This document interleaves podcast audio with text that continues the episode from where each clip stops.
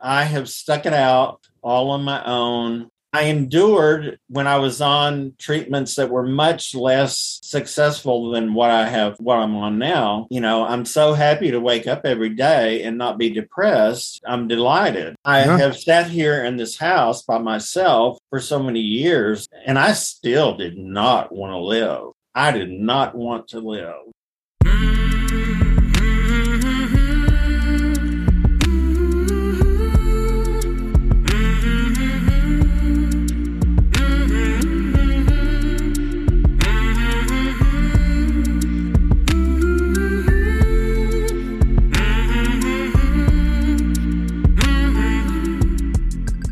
Hey there, my name is Sean, and this is Suicide Noted. On this podcast, I talk with suicide attempt survivors so that we can hear their stories. Every year around the world, millions of people try to take their own lives, and we almost never talk about it. We certainly don't talk about it enough. And when we do talk about it, many of us, including me, we're not very good at it. So, one of my goals with this podcast is to have more conversations and hopefully better conversations with attempt survivors. I'm going to keep trying. And I want to thank all the attempt survivors who have joined me here on the podcast since we launched now well over two years ago in July of 2020, and to everybody who listens. Thank you. If you are a suicide attempt survivor and you'd like to talk, please reach out. There's a few ways to do that. One, email hello at suicidenoted.com. Two, social media, Facebook or Twitter at Suicide Noted. And three, a recorded message. You can find a link in the show notes on how to do that. And also in the show notes, you can find a couple of ways to help us out with a financial contribution as we try to share these stories with more and more people around the world to help them feel a little less shitty and a little less alone. And there is one final link to upcoming events, including a virtual open mic storytelling show called the Mental Health Happiest Hour in early November. We would love to see you there, whether you want to tell a story or hear some stories. And finally, we are talking about suicide on this podcast, as the title suggests. Please take that into account before or as you listen. But I do hope you listen because there is so much to learn. Today I am talking with David. David lives in Texas and he is a suicide attempt survivor. What's going on, David? How are you, sir? I'm doing fine today. Thank you. I've just been looking forward to this. I'm glad you're here. I'm glad you're feeling hopefully a little better. Oh, yeah. David in Texas. Yeah, I'm third generation native, and there are some people who are very, very proud of that. I'm not ashamed of it, but because I just, you know, was born here, you know, it has its pluses and its minuses, Fair. Like anywhere, I guess. right? So, what compelled you? Kind of a two part question. What compelled you to uh, at least look for something online or on a podcast platform or wherever that involved suicide? And then the second part to that is sort of then what compelled you to say, I'm going to reach out to this guy and maybe talk with him? Quite frankly, for the many years after my attempt, I searched for all kinds of things online all throughout the years, just ways to connect with people, particularly on this topic. I sought it out as a kind of support for myself. I came across you on uh, PBS World. There was a little blip on there about your podcast. Hey, oh, wait, hang on, hold up, hold up. PBS World I'm on? Where, how did they? Do I, I have to give them permission? I don't even know how that works. I don't know, but that's how I've discovered you. Holy moly. Okay. So it was mentioned on there. And so I looked you up online. I was very like, finally, the time that has passed has been about 16 years since I uh, attempted suicide. And I'm happy to report to you and to everyone I am now on the best treatment for depression that I have been on since 1991. Wow. All right. Just to go back for a moment, a lot of people who might actually actively seek out a podcast with what we call the S word still wouldn't contact. And I know that you had said that you were curious, and I, I'm not looking for any validation here. I'm just genuinely curious what compels some people to then say, I actually want to share this stuff with a whole lot of people, more and more people. No, granted, you may never meet any of them, but people will still hear it. A lot of people wouldn't do that. So, do you have any idea? I don't know if this is really an answerable question, but why you are in that minority of people who have said, "Yeah, no, I'm going to do this." For me, it's a it's a recognition and a validation of the attempt, which I think, as you pointed out many times, uh, it's not a subject that people are willing to talk about. Right. And I have made it my mission Mm-hmm. For example, when I went to a dentist, question of the medications that I was taking involved the three antidepressants that I take. And that conversation, you know, led to discussion about the attempt. He expressed that, you know, it, it was a selfish thing that people did by trying to commit suicide. And so I, I found an article online uh, from a woman whose father committed suicide, and she said she said in her article that it was not a selfish thing. You know, my reaction if I hear of anyone, and I have heard of people committing suicide, my reaction is, you know, oh my gosh, I'm so sorry that anybody got to the point to where that seemed like the option. Mm-hmm. Unlike your dentist. Right. And so I, you know, I I use it as a tool to explain to people that a lot of these things that you hear people say frequently, people do what they have to deal with information. And that's one of the things that people do. This like they can check it off in their brain and, you know, say, well, that, you know, that was a selfish thing and they can go on. There's never a situation. I had a friend on Facebook who mentioned that uh, someone that they knew committed suicide, but then they put the announcement on Facebook, you know, that the, the guy passed away. And I was like, okay, he didn't pass away. You know, he killed himself. I just, I'm very uh, particular about that. I don't like using euphemisms. You know, when a family member dies, I say that they died. I don't say they passed away. It's okay. People say it, I know. When, especially when it's suicide, though, it's so inappropriate to, you know, say, oh, well, so and so passed away. Or, or the children in Uvalde, Texas, oh, they passed away. No, they didn't pass away. They right. were murdered. Let's keep the talk real. Sure. I'd imagine some people, I don't know this to be, I don't know for sure, you know, they're trying to be delicate about it. Perhaps they're thinking about their word choice and they don't know what to say. But I want to point something out. And then I want to, if I can, move on to your attempt.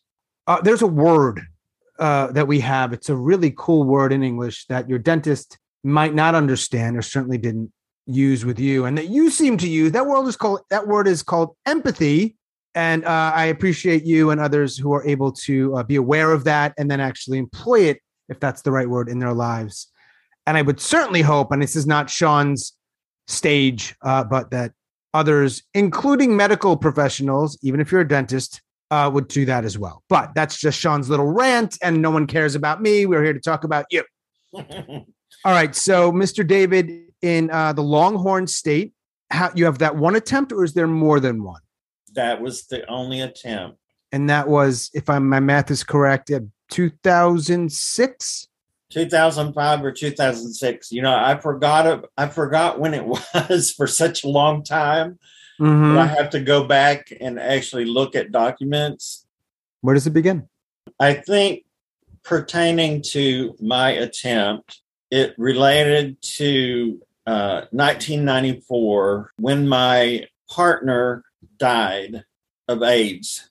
Mm. Meeting him in 1989 and sharing a life together that was really wonderful, and having the five years that we did, I reserved a part of myself to envision that I would continue if something happened to him.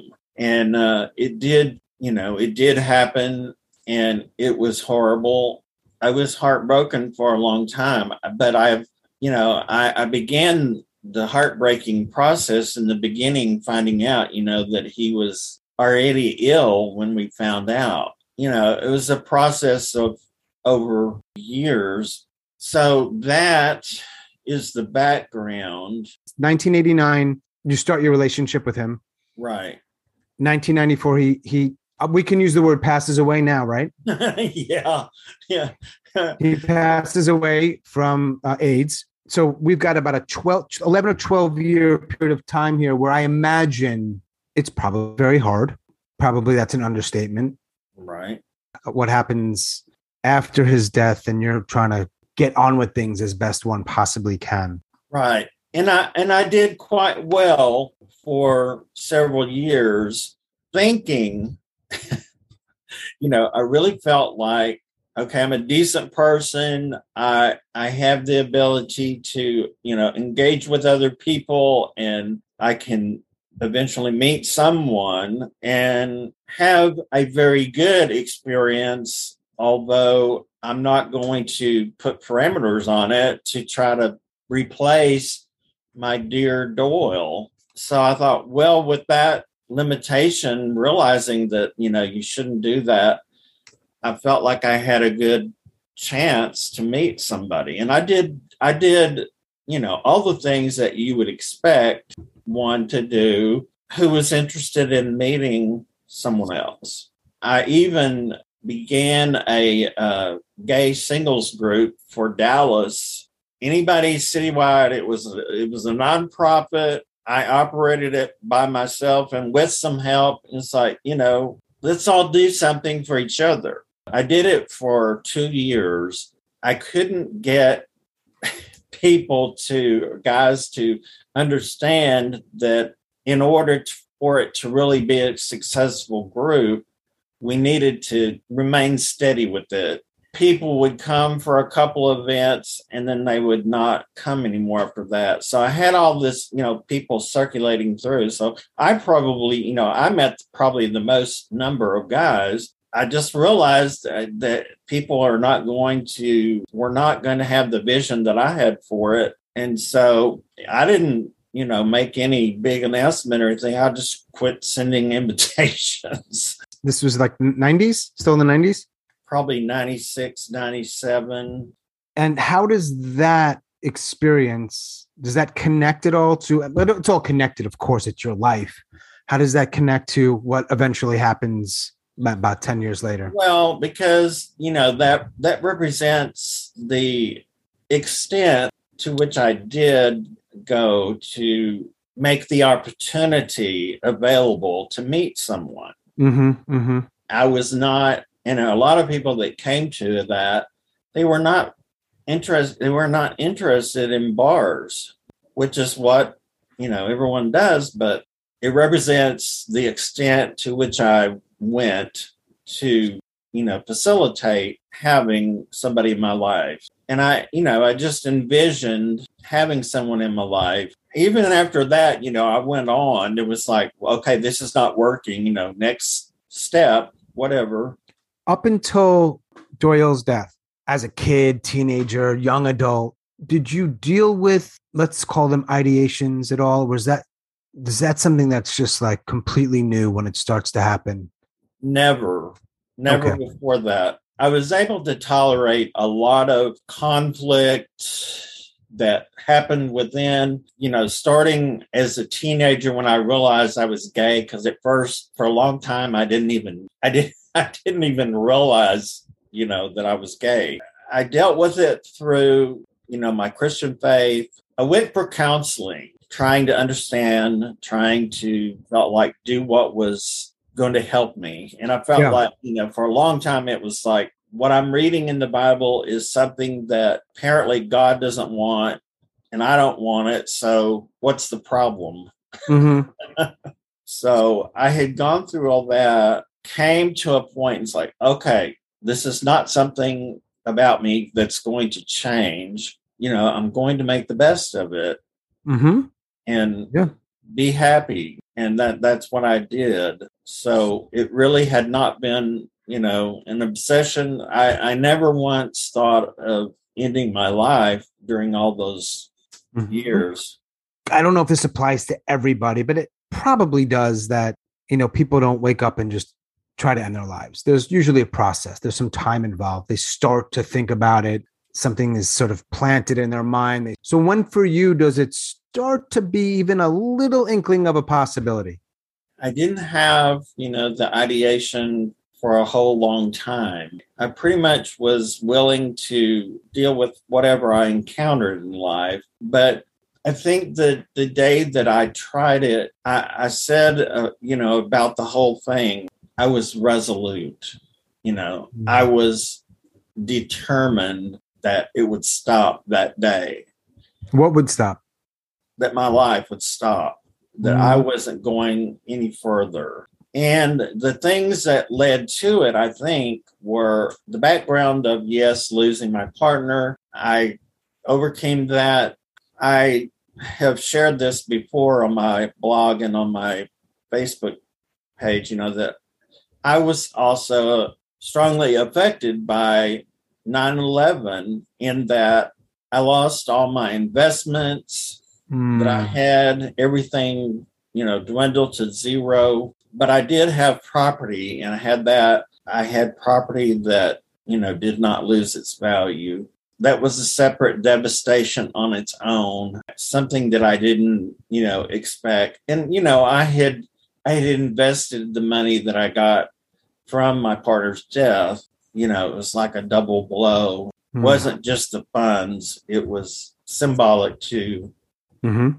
So that's that stuff is adding up, obviously. Mm-hmm. Yeah. So what happens next? What what you said that you were resolute, that you were determined. Do you remember? I know I'm asking you a lot of, to remember a lot of stuff. Right. I mean, do you remember where there's a sort of switch? I know it may not be like a moment. It probably tends to evolve over some time or change over time, but like a switch of all right, I'm out.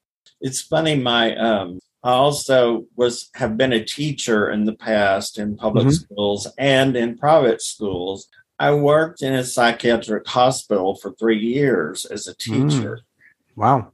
You know, I mean, I was of the type of person that I was very devoted to students and their point of view and understanding and so forth. It was a lot better than being in the public school because we had resources of how to deal with students who were having difficulties or problems. And uh, in the public school, you just have everybody lumped into your classroom of 30 or more. So it was a comfortable place to be. But I suppose, you know, during this time that I was teaching, uh, we had one of the doctors, Timberlawn Psychiatric Hospital was the premier psychiatric hospital really making history in the beginning for psychiatric field. We had a doctor there who committed suicide.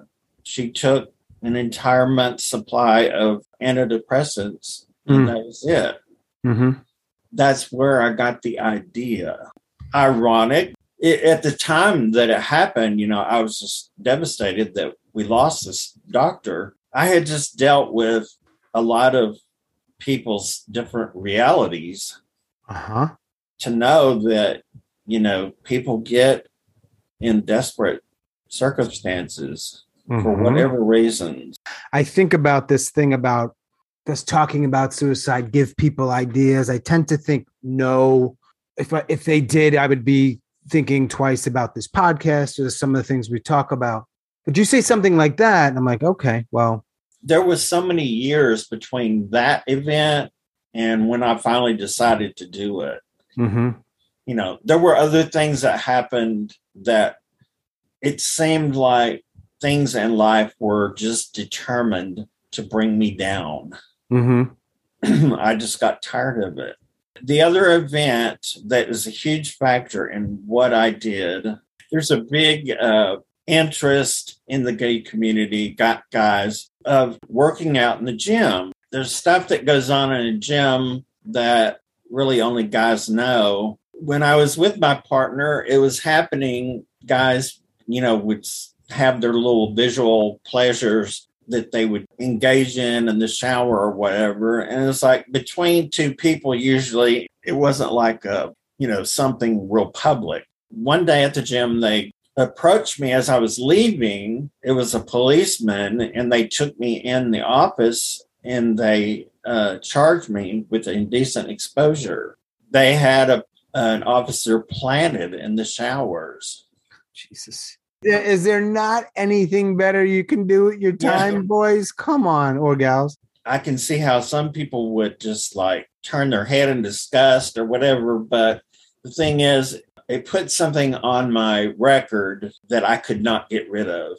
I was hoping to return to at least substitute teaching. When I went to apply and I talked with the personnel people, as soon as you apply for it and we run the background, as they said, it will automatically revoke your teaching certificate. That was a huge factor. I had mm-hmm. tried to do other things, tried to get other jobs. I was working for myself doing property uh, renovation, but I was getting tired of it. But I got a lot more tired of it before it was over with because no one would hire me. There are, I'm sure, other places that are more punitive than we are. Who we go after often, how we go after them, and then after even they might uh, sort of pay their dues, pay their penance, if found guilty, uh, we still punish them in so many ways. One, you make one mistake, we'll just ruin, ruin your life unless you're super rich, of course, then everything's different. The the police officer at the time tried to, you know, express that it's it's really not that big of a deal. It's barely more than anything more than a traffic ticket. When I found out, when I realized how much it was affecting my life, and it was a it was a deferred adjudication, no finding of guilt was the eventual outcome after so many weeks or a couple of months that was it. But yet, yeah, people still hammer me with it. And if this happened in 1983, it's hard to find that stuff. Fast forward 20 years, it's not that hard to find that stuff. People can find things easily now. So all right. that's part of it. And yeah, I, I think. There was a fine and so forth, and it was deferred adjudicated you move through it and you put it past you and you go on. Sure. And I worked for myself for a long time and was happy to. As things developed, then I kind of wished I had, you know, could go back to teaching. In the city that I was living in, I, I, I lived in Fort Worth when I did this. I had tried to volunteer at a nursing home, just, you know, to be doing something positive. I had grown up actually doing it. They wouldn't even let me uh, volunteer as exactly. Right, right, right. I mean, it's amazing. I don't like our society very much, David, and I hate to be a complainer, but I really don't. It's just all of these things just kept hammering on me. When I lived over in Fort Worth, I finally, I just had had enough of trying everything I wanted to try to do and being blocked in every way. I, you know, attempted quite a number of relationships they just ended and they weren't necessarily bad things they the way they ended but it was just like either you're in love or they're in love but you're not both in love and it just doesn't happen. Sure. Story of my life david. So let take us to if you can if you're okay with that 2005 2006 we're circling back you said you were resolute. Can you can you talk about that day? It's real interesting that even trying to go back to that day, I really couldn't. I couldn't remember what all mm. happened exactly that day. But in intervening years, I, am a contributor on uh, the Internet Movie Database website, do reviews of shows and things. The day that uh, I had taken the overdose, I had posted a review that day. And I discovered it many years later. It's like, that's the first time I did. That's the first time I posted on it. And it's like, I looked at it and read it. And it's like, nothing that I said in what I wrote sounded like I wasn't going to be around. You know, it was just a, a review of a movie. Sure. I thought, that is bizarre. So I don't know with medication, you can't always be 100% certain that it didn't have some effect. For the longest, I couldn't even remember what medicine that I was on at the time. You were on a medicine to treat depression. depression. Is that the medicine you used to overdose? Yes. And so on that day, the same day you wrote the review, which you later remembered, when you took the medication, I mean, did you these are these are tricky questions here, so I'll try to be delicate about it. Okay. You know, people talk about wanting to die, and some people I talk to say, I want it out. Other times people will say, I was in a lot of pain. I wanted the pain to end. And if I could end that pain and not die, I would have I would have chosen that. Do, does one apply to you, or is it a little bit of both, or neither? I felt like I was boxed in, and there was no. I just didn't see the way forward. I had some money, you know, in my account. I wrote out a suicide note. I typed it out really nicely on my computer, printed mm-hmm. it out for my two sisters, my mom. I wrote checks to my relatives for the amounts of money so that would all be that they would all get it from my account. I had it all ready and prepared and had it put out. Mm. I just had reached the limit. It's like I'm not going any further. This is it. I'm done. So I took the full month supply of the antidepressant that I was on. I washed it down with a lot of rum and Diet Coke. I also had a medication for anxiety that I had taken for many years. I took about 10 of those and just kept drinking rum and Diet Coke. I felt really sure that this would end it. so you'd use that word resolute when you're writing the note and when you're writing the checks. Are you, I could be way off here. It sounds like you were probably rather calm. I was. Mm-hmm. I was very calm. I was like, this is all I'm going to do. I'm just not going to do anymore. You were done. That's what you were done. done. You know, I still have the note, not because I I didn't save it because oh, this is a treasure possession, but I came to after a few days. I was alone in my house. Nobody knew what I had done. A few days. I started coming to. I do know that you know I'm I made I made coffee, was drinking, and I splattered it all over the note and all over the checks as I came to. And then, you know, eventually really, because at first it was just like barely even becoming conscious, but yet I was. I don't really know what happened because I was by myself. And then, you know, when I fully realized that it didn't work and it didn't happen, now what do I do? Right. I would imagine that's a really what's the word when you when you realize that you didn't yeah, you're alive. I've been in counseling some this summer and you know, she asked me, said, Were you angry when you realized that it didn't work? And I said, Not really. I said, I had every intention of it being effective, but I don't know. I just I knew that in my in my stupor I had made coffee, which is so something like I would do. I simply just, you know, got up and started going forward again. I even started dating a guy that I met and I told him about it. He said, Well, you know what? I have been there before myself. I tried or almost tried. We went along for a while, dated, but then I heard on the news one evening there was this uh, Dallas psychiatrist who had been featured. There was a um, radio disc jockey who had been on the news feature item, had struggled with depression, and, and Dr. Hollander treated him.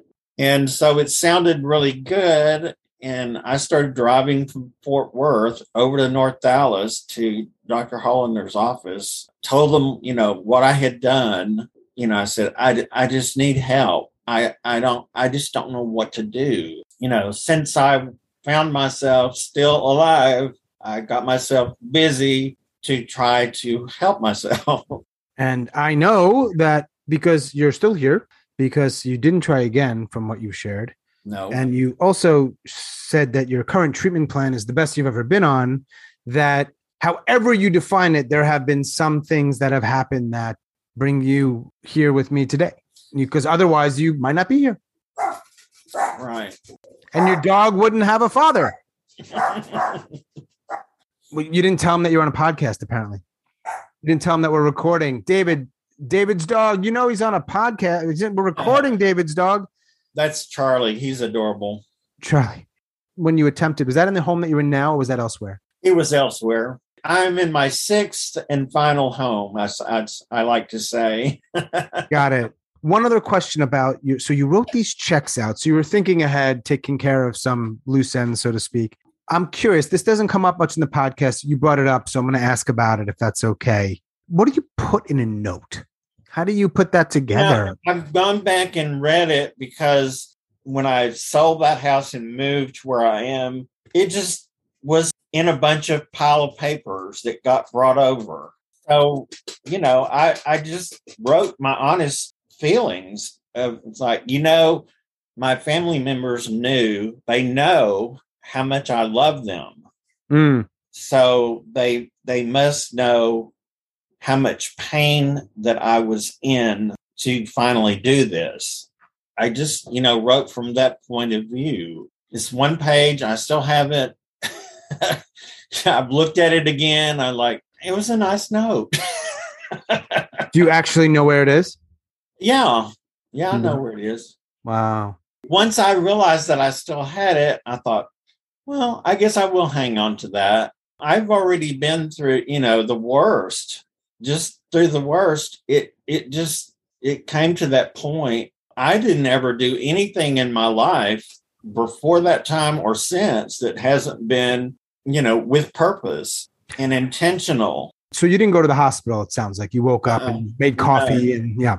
No, I didn't. How I many? Didn't uh, tell anybody for a long time. But I finally told my sister and my mother. What was that conversation like? Well, I don't remember the exact conversation, but you know, I know it was shocking to them. Within that conversation, you know, was the promise that I would not try to do it again. Did they ask you to promise that, or no, you? I, I, no, I promised them that I wouldn't, and you stuck to it. And I've stuck to it.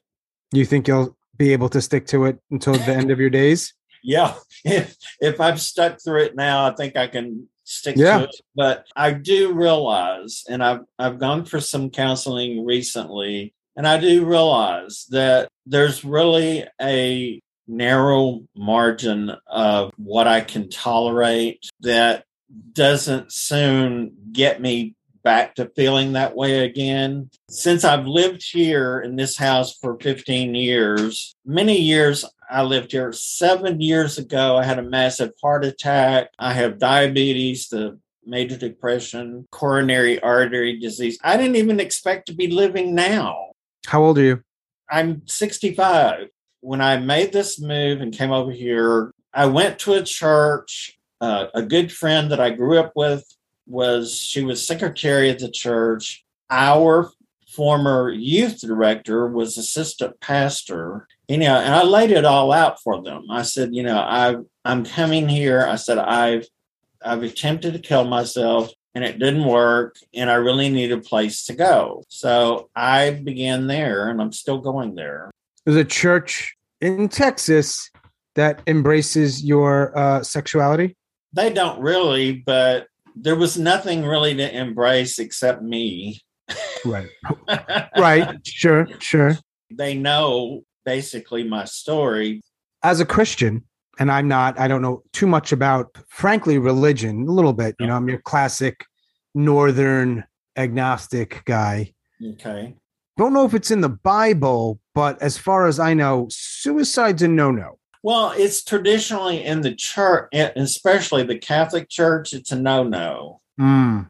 I personally uh, had a view of it. It's not really, it's not really even discussed in the Bible. It's only something that is a conclusion drawn on the base basis of one of the Ten Commandments: "Do not kill." That's really all there is. And I personally never felt like that it was any, you know, had anything to do with one's eternal destination. You didn't think you'd be going to hell?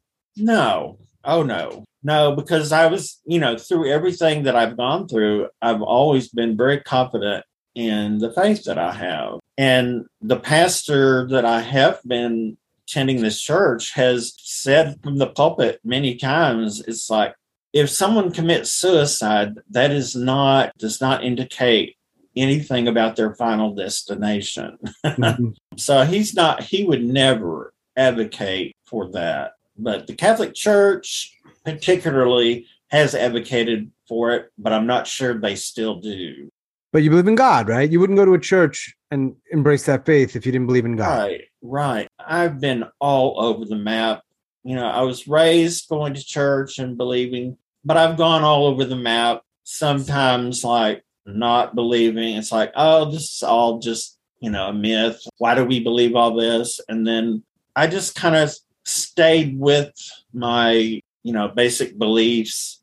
I, I, I just haven't had any real reason not to. Sure.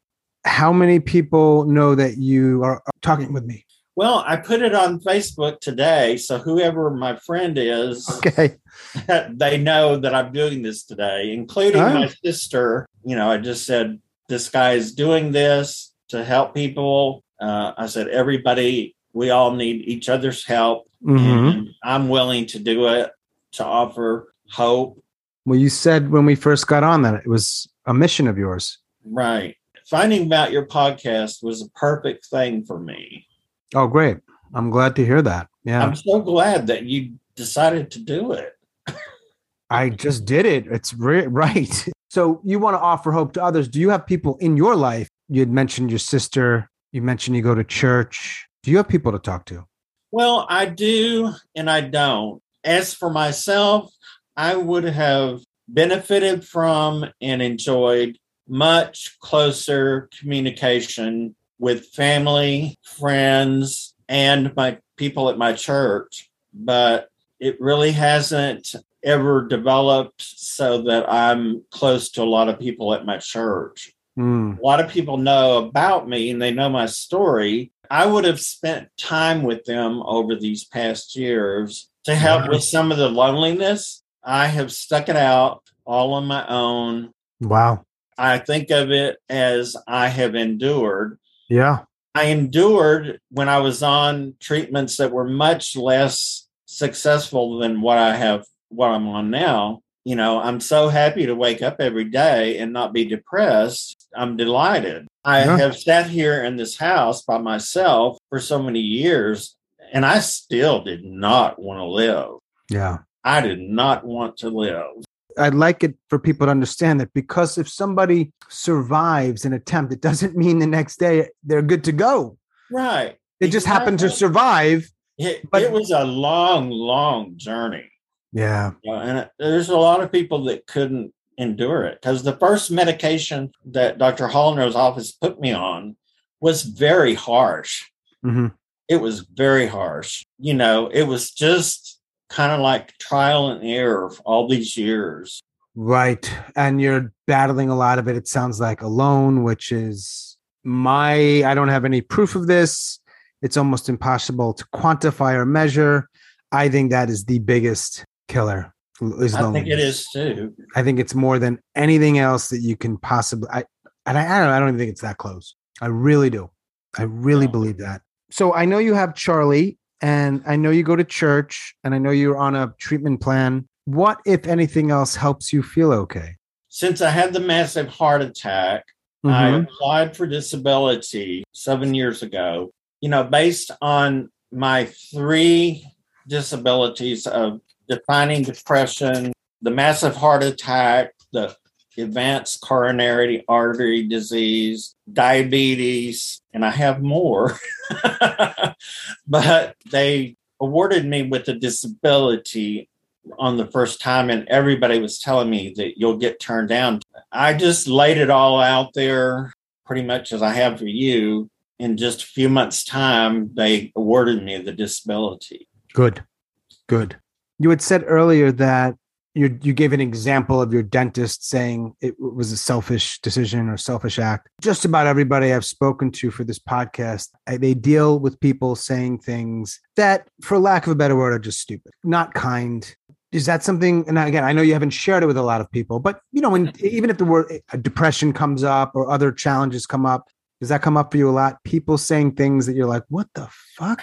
I'll tell you this is is open a person I, as I am. You know, I have shared pretty much all of this on my Facebook page. It's hit or miss. I actually had somebody that I've known all my life made a statement to me that was so horrible, I couldn't even comprehend why. I made reference to the fact that I still had the suicide note. You know, I'm I, I'm not somebody who I certainly don't go online and brag about things or it's not a place where I try to manipulate people or anything, but he, he just said to me, You're nothing special. He said that's the lamest thing i've ever heard of is someone hanging on to the suicide note for 15 years. Anything else? Did he add anything else or was that it? That's the that's basically what he said you know it's like facebook friend or friend friend? Our families grew up in a small town east of here knowing each other and i've known the family all my life you know it, it went immediately from him being my friend to i'm blocking you yeah there's no room for any grace for anybody to say yeah. something like that. For sure. There, there, just there just isn't. No coming back from that one, buddy. Feel free to say absolutely not here, but given what you just shared and this kind of comment that comes from a man, and that you, I don't know, have you ever shared the contents on Facebook, but you want to read the note? I have it. I mean, I haven't read it in a long time, but I know where it is. Yeah. Have you ever posted it for people to see, or is that actually that's what I had done that day? Is I had posted a copy of it, mm-hmm. and that was what he was reacting to. And so, with his comment and everything, I deleted the whole thing. You know, if I'm going to open myself up to something this horrible, mm-hmm. I, you know, I just don't understand anybody who doesn't take what someone says, you know, kind of at face value and they were honest in their expression. I yeah. just don't understand that. There's a word for that when people are able to do those things. The word is empathy. We we talked about this already. I know, I know.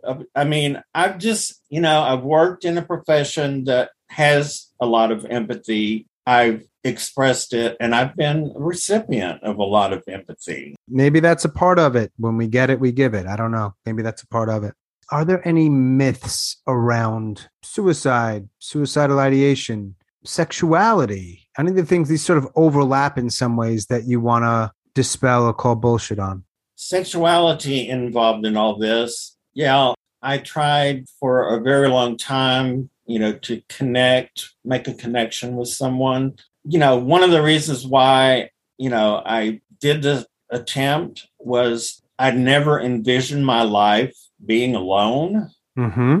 I just didn't envision it that way. In enduring all this length of time, you know, I've I've reached a stage uh, physically where even the sex drive is no longer a part of my life. It's just totally disappeared. Mm-hmm. And it's been it's been for me a lot easier since then, the last several years, just realize that the line has been drawn hmm. and you know i'm not going any further with that I, so what's the myth around that if anything i don't know oh it's interesting either way i'm just curious yeah i don't think there's a lot of people who are willing to explore the topic of attempted suicide i mean they're not even willing to say that someone killed themselves so you know why would they be interested in exploring the topic Makes sense. Yeah.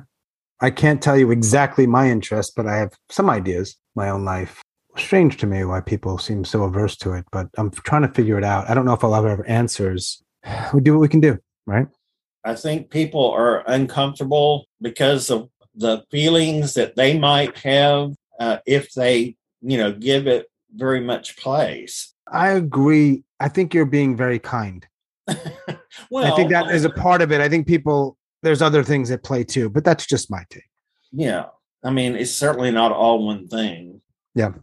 Uh, anything else, Mr. David, in Texas that you would like to add that I may not have asked or came up? I just welcomed the opportunity to do this because I'm completely open. I have shared many things uh, with my adoring public that, you know, other people would never you know, I, have gotten comments at various times, you know, from people that say, I'm just so glad you had the wherewithal to share that. I give people credit for those kindnesses and their grace. So be it from me to withhold my grace from anyone. Now, you might not like what I'm about to say. Okay. I don't know much about religion and I don't know much about Christianity. And there is a lot in the news, and some of it's probably very not accurate. Here's what I know about Christianity and Jesus I'm pretty sure he'd be pretty cool with the way you were living your life. That's what I know. Yeah. I don't know your day to day routines. It doesn't matter. But the way in which you talk about being there for people or, or sharing and the grace, I don't, again, I can't even, I can't quote anything, but I, I'm pretty sure the, his main thing was take care of people, especially the ones who are going through a tough time. Right. Everything that pertains to humanity around you has a direct bearing between you and God. You know, the Old Testament religion, that was part of it. Don't bring me your gifts if you have got something against so and so. Don't do that. Go to your friend or your brother. In my long life, I am confident of this one thing, you know, that I I am doing, I believe, what Christianity wants me to do, believes and I should do. To my left and to my right, my neighbors, and I, if they need something, I try to help them. Uh, that's what it's about. I think Doyle would be pretty proud of you, man. Don't know him, don't know you very well, but uh, right. I'd have to believe he he feels like uh, David done good. I think so. I hope so. And over all these many years, I have no you know sense of consciousness of him continuing in existence. But it's like I wish he could know. I hope he really knew how much I loved him. Mm. The other thing I was going to say is I have continued to delve into uh, family history and ancestry. That has been a very fulfilling thing for me, both in my family and on my partner's side of the family. I was like, okay, I want to know, I want to know about all the, you know, families going back and so forth. So I've done all that, and that's that's been very fulfilling. Very interesting. Yeah huge thanks, man. I really appreciate it. Glad we connected and glad you were you shared the way you did. Yes, thank you so much, Sean. I hope your day with Charlie in Texas is a good one. it is as long as we're inside.